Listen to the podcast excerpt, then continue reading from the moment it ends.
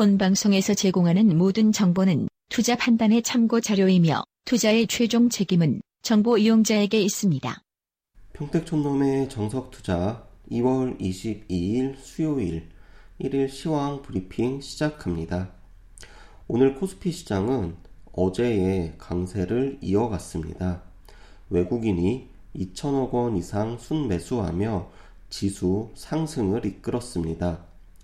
증권사에서는 삼성전자의 1분기 영업이익이 예상치를 훌쩍 뛰어넘는 9조 3천억 원 수준이 될 것이라고 전망하며 오늘도 삼성전자는 어제에 이어 상승 마감했습니다.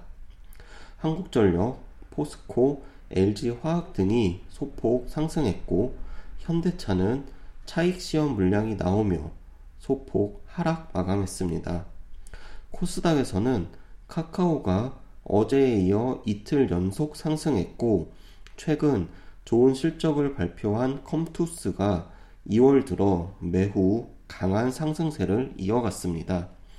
컴투스 이외에도 웹젠, 게임빌, 위메이드 이런 게임 관련된 주식이 신작 게임 기대감과 지난 4분기 실적 호조 영향에 최근 좋은 흐름을 보여주고 있습니다. 이어서 사이트 전문가 오늘 전략입니다. 오늘은 평택촌농가 봉주 선생의 투자 전략을 소개해 드리겠습니다. 먼저 평택촌농입니다. 한국이 역사상 최고점을 기록했던 2011년 4월 기준으로 미국은 약 60% 이상 상승 중입니다. 반면 한국 코스피 지수는 여전히 마이너스 5.5% 상태입니다. 놀라운 점은 같은 기간 삼성전자는 무려 100% 이상 상승했다는 점입니다. 2011년 4월에 삼성전자 최고가가 94만 8천원이었고 얼마 전 1월에 200만원을 터치했습니다. 시가총액 1위 종목이 100% 상승하는 구간, 코스피는 오히려 하락했다는 게 논리적으로 이해가 될까요?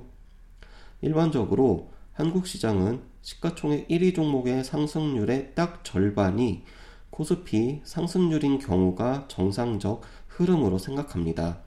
만일 그 논리를 적용한다면 현재 코스피 지수는 3,300선을 넘어야 정상입니다. 즉, 삼성전자와 코스피 괴리감이 매우 크다는 점을 알 수 있습니다. 결국 제가 하고 싶은 이야기는 삼성전자와 SK 하이닉스라는 시가총액 1, 2위 종목의 엄청난 선방에도 나머지 업종과 대형주가 매우 약하다는 것입니다. 제가 분류하는 코스피 4대 업종은 전기전자, 운송장비, 화학, 철강, 금속입니다. 그 중에서 전기전자만 가는 장세이고 정확하게 말하면 반도체 관련 대형주만 상승하고 나머지 전기전자는 하락세입니다. 운송장비 중에서 조선은 이미 추세 하락 중이고 자동차도 역시 같은 과정을 겪고 있습니다. 화학은 그나마 버티고 있지만 화장품과 일반 화학주는 역시 하락세입니다. 석유 관련주만 국제 유가 상승 덕분에 버티는 상황입니다. 철강 금속은 이미 끝났다고 볼 수 있습니다. 아무튼 정말 기이한 장세입니다. 현재 삼성전자와 SK 하이닉스를 제외하면 실질적인 코스피 지수는 절대로 2000선을 넘을 수 없습니다.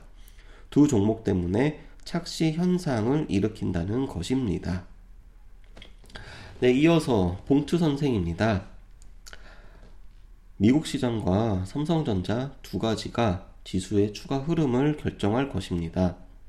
지수가 강하게 더 가려면 최소한 종가의 2110은 넘어야 하고 하락하려면 2090이 깨져야 합니다. 장중 흐름은 큰 의미가 없습니다. 지수는 2100을 넘어서 좋아 보이는데 현재 시장에는 문제점이 두 가지 있습니다. 바로 미국 시장과 삼성전자가 두 가지 문제입니다. 이제 미국 시장에 대해서는 미국 내 투자자들은 물론 해외 투자자들 역시 무조건 강세를 유지할 가능성이 높다고 생각할 것입니다. 그래서 예상치 못한 하락이 나오면 충격이 올 수 있습니다. 특히 우리나라 같이 부실한 시장 구조에서는 더 큰 충격이 옵니다. 하루 하락한다고 그러지는 않겠지만 짧은 하락 구간이라도 발생하면 심리적인 충격이 클 것입니다. 삼성전자는 이제 절대 가격에 부딪힐 것입니다. 200만 원을 터치했다고 가볍게 돌파할 것으로 생각하면 큰 오산입니다.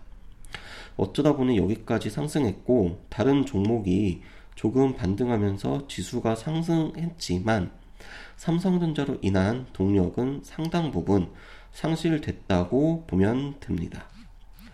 오늘 마감하면서 어쨌든 삼성 전자도 상승했고 지수도 상승했습니다. 특별한 상승 모멘텀이 없으면 강하게 가기는 어렵지만 반대로 하락도 쉽지 않은 오늘의 흐름입니다.